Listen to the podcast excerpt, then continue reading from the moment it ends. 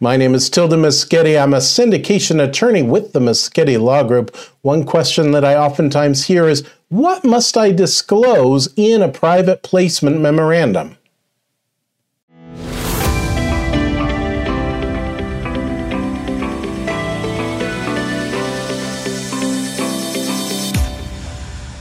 As a syndication attorney, sometimes client asks, what exactly must be disclosed? Well, the answer really is as much as possible.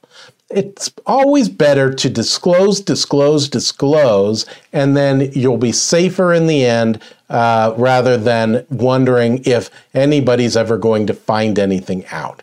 So, if there is anything that you think may cause an investor to change their mind about investing in it. Be that a conflict of interest that exists, be that a risk that's inherent, be it something about the underlying investment.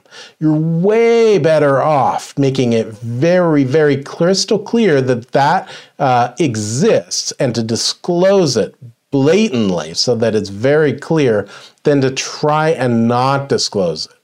So I like to go through all of the different things that could happen in a transaction, uh, in an investment, and really make sure that is there anything else that we can think of that should be disclosed so that we can make sure to disclose it because it can just bite you in the end.